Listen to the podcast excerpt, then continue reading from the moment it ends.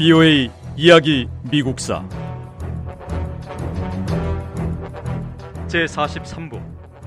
우드로 윌슨 대통령 시대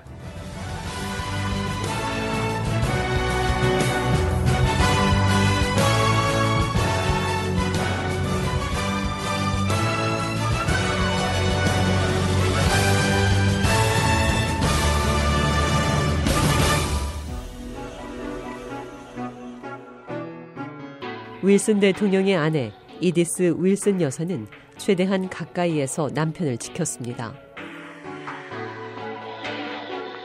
이디스 여사는 윌슨 대통령이 쓰러진 뒤 사람들의 접근을 막았고 측근들조차 대통령의 병세를 정확히 알지 못할 만큼 철저히 비밀을 유지했습니다.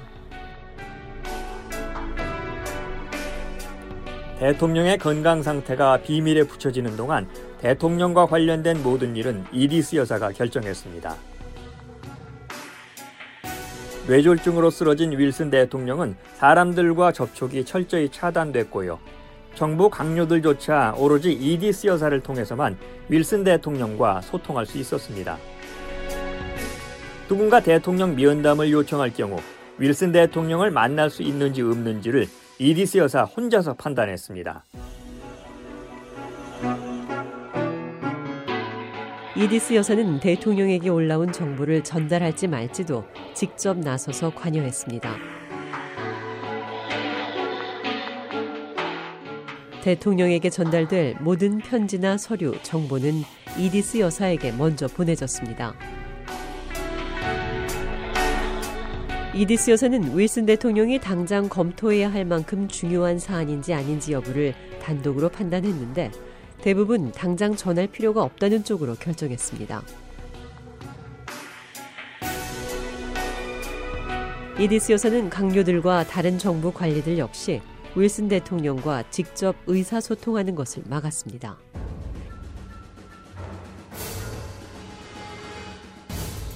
대통령의 아내인 퍼스트 레이디가 마치 자신이 대통령인 것처럼 나서고 있습니다. 대통령과 논의할 일이 한두 가지가 아닌데 이디스 여사가 대통령에게 당장 전달할 필요가 없다고 돌려보내면 속수무책으로 하염없이 기다려야 합니다. 마치 이디스 여사가 대통령 직무를 대행하고 국정 운영을 하는 것처럼 막강한 권력을 행사하고 있습니다. 이러다가 자칫하면 이 대통령 고유 직무조차 이디스 여사가 관여하고 결정하게 될까봐 걱정입니다.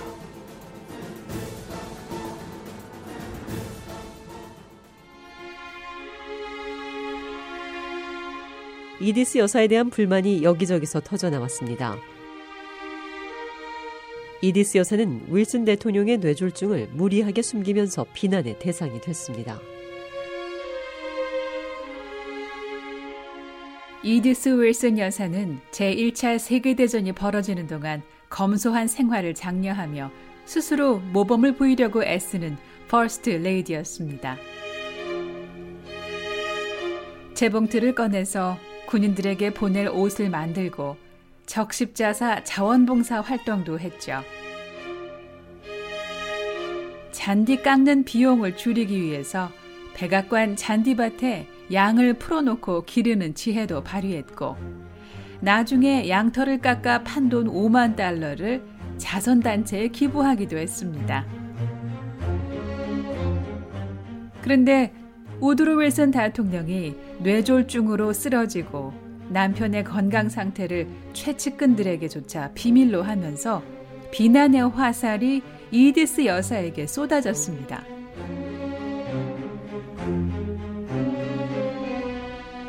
사람들은 이디스 여사가 자신이 대통령인 것처럼 국가를 통치하고 있다고 의심했고, 심지어는 미국 최초로 여성 대통령이 탄생했다는 말로 이디스 여사를 비꼬기도 했습니다.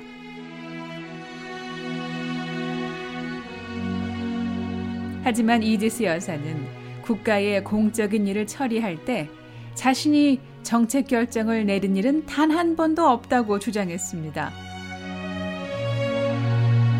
자신은 단지 누가 언제 대통령을 만날 수 있는지 또 언제 그 사안을 남편에게 전달할 것인지 그것만 결정했을 뿐이고 오로지 남편의 건강을 위해서 관리를 했을 뿐이라고 표현했습니다.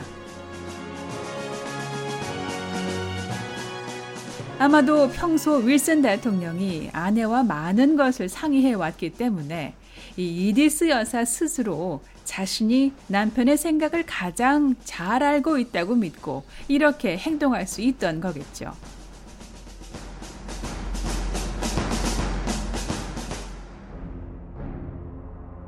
이디스 여사가 윌슨 대통령의 건강 상태에도 불구하고 같이 의논했던 것은 국제연맹에 대한 사안이었습니다. 이때 상원에서는 제1차 세계대전 평화협정인 베르사유 조약에 대한 논의를 마무리하고 있었습니다.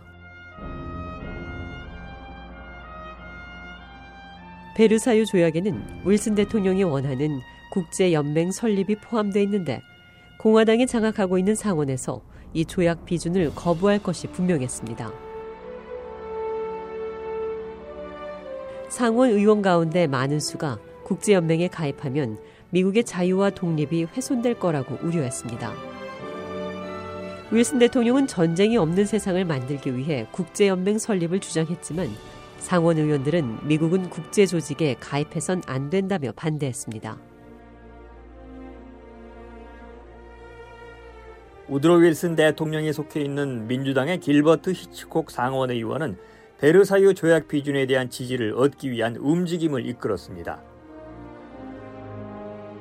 당시 상원 민주당 대표 역할을 하고 있던 히치콕 의원은 윌슨 대통령을 직접 만나겠다고 요청했고요. 이디스 여사는 방문을 허락했습니다. 상황이 절망적입니다.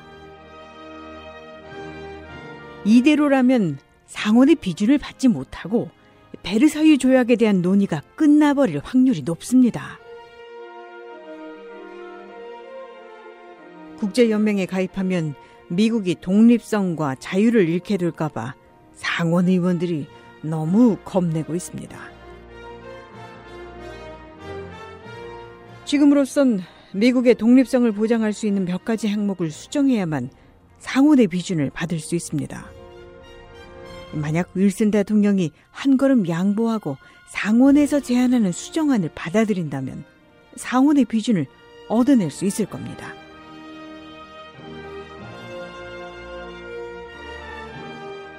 길버트 히츠콕 상원 의원은 다른 상원 의원들의 마음을 움직이기 위해서는 어느 정도 절충을 해야 한다고 제안했습니다.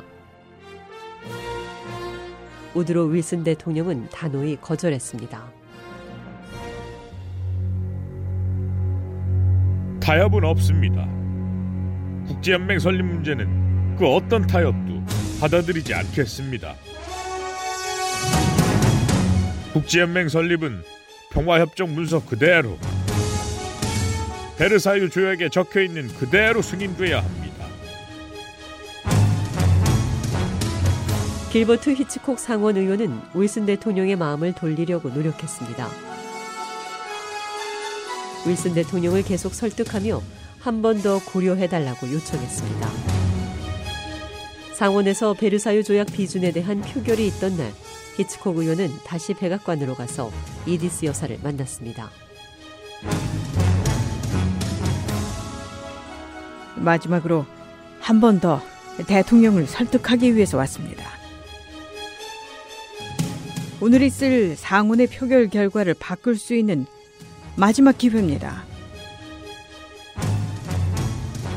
지금이라도 마음을 바꾸고 수정안을 받아들이면 비준을 얻어낼 수 있습니다. 타협과 절충만이 국제연맹을 지킬 수 있는 유일한 희망입니다. 이디스 여사는 히치콕 의원이 기다리는 동안 윌슨 대통령이 있는 방으로 갔습니다. 부이오의 이야기 미국사 이 내용은 다음 시간에 계속됩니다.